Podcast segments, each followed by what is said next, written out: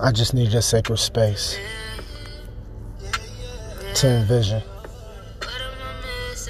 to spark the creation of creativity. I think I read somewhere before the law of attraction is forming your entire life experience, and it's doing that through your thoughts. If that's the case, you got to be my vision board, right? Every time I start my day, there you are. Before I close my eyes at night, you're the last thing that I see. I just want to get it right. I want to develop my flaws into my greatest strength.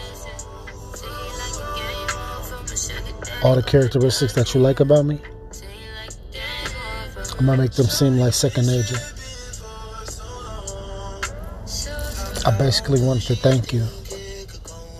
Because without you being the woman that you are, I can't ascend to who I need to be. And for that, I appreciate you.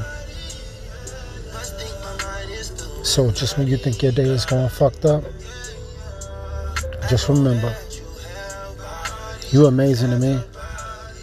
You everything that I need you to be. You truly are my vision board.